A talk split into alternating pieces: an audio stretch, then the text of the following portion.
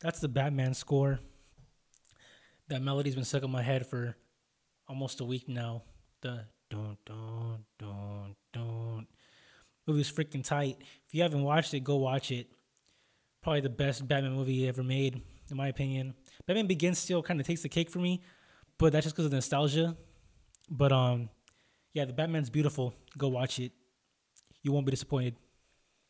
I just want to apologize for my hair being messy and not cut. But speaking of cuts, hit up Tito the Barber or at Tito.thehairbender on Instagram.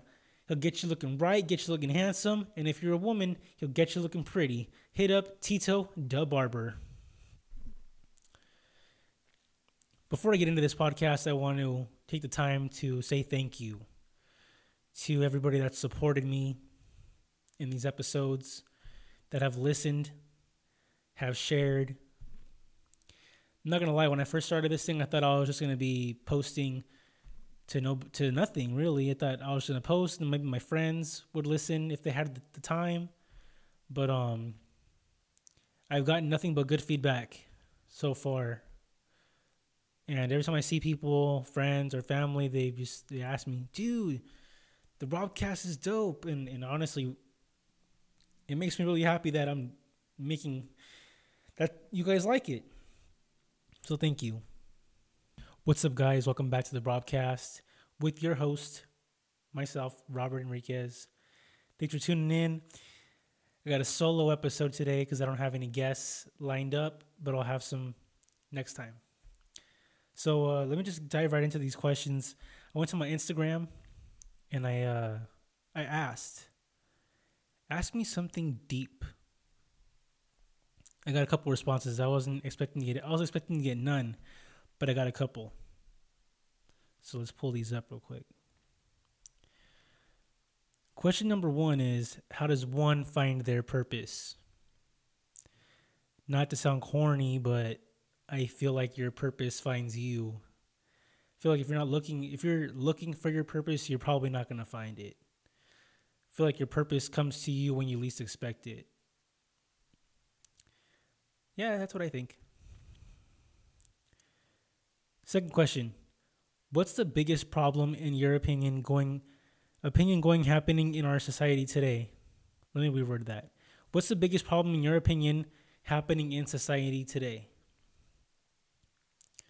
I feel like people nowadays are just selfish, greedy, and just think about what benefits them only and not people around them. I don't mean anything like super deep, I just mean in daily life. You know, when you're driving down the road and someone doesn't use their indicator, instead of thinking to themselves, oh, let me put my indicator on when I'm making a right turn so the person behind me knows that I'm turning right and they can slow down. But no, let me just stop last minute and then make a right because that's easier for them, not putting their blinker on. Or um, here's another one. It really bugs me when I see this too.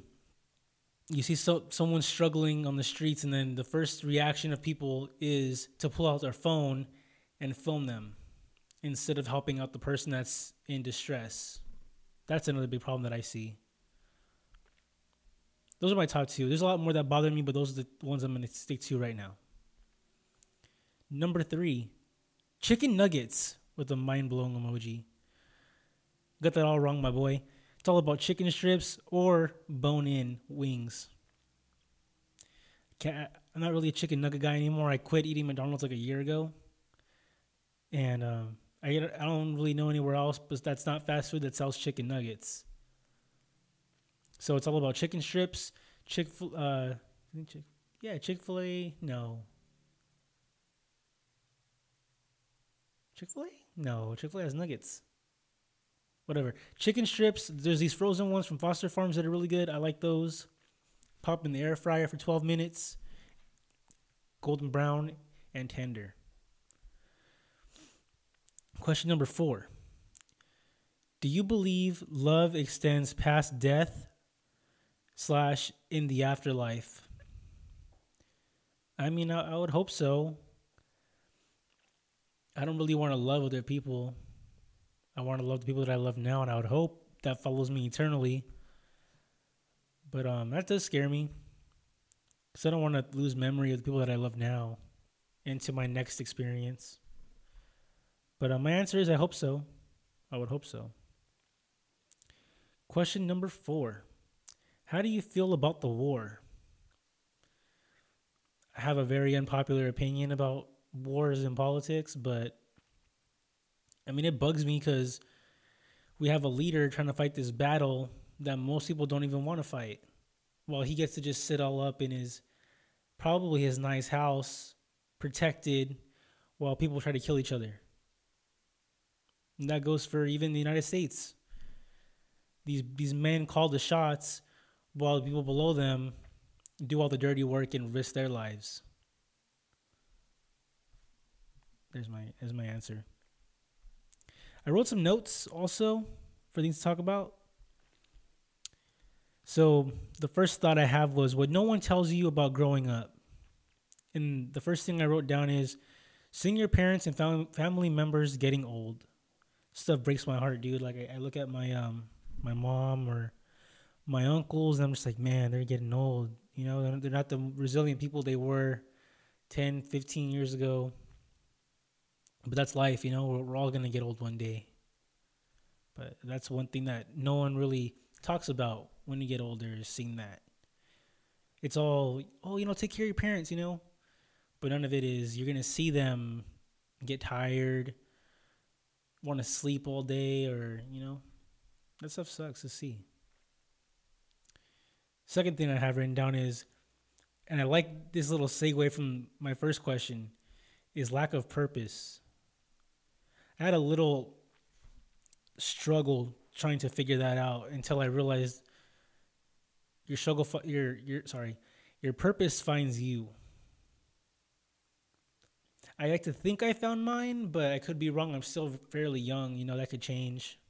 You never know. You might have multiple purposes, changing other people's lives, changing your own life, or something small like saving a dog on the sidewalk one day.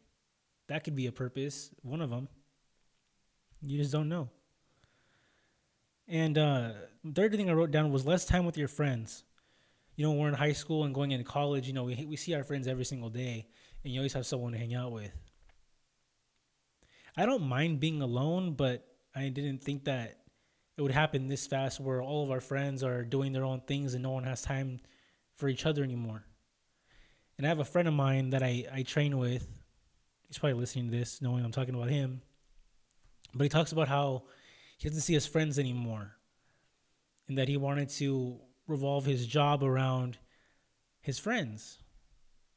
But I told him, I'm like, dude, to keep it real with you, I know I'm not much older than you, but you can't revolve your important things around your friends because your friends aren't going to put you first in their decisions. You got to put yourself first and do what's best for you And same, all right, another segue from what I wrote down. Doing what's best for you and not others. Growing up, I was always told, oh, you can't do that. You got to do this instead. But, you know, when you're young, you listen. But the older I get, the, realize, the more I realize that isn't the way to go. The way to go is doing what you think is best for yourself and what makes you happy. And even if, obviously, there's um, limits. Like you're not going to go out and do meth because obviously that's not good for you. Well, everyone else is telling you don't do it. But I mean, like major decisions. Instead of maybe some people will tell you go to school, but maybe in, in your mind, in your heart, you're like, no, I want to, you know, go do construction because I like doing that instead.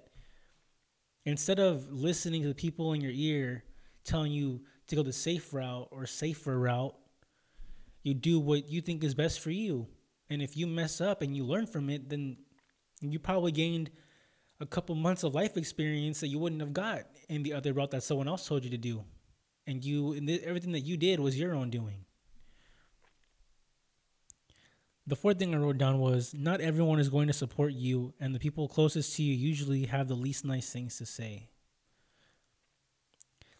I'm sure everyone's had this experience where like a family member talks down to them of, about something that you're passionate about or that you want to do.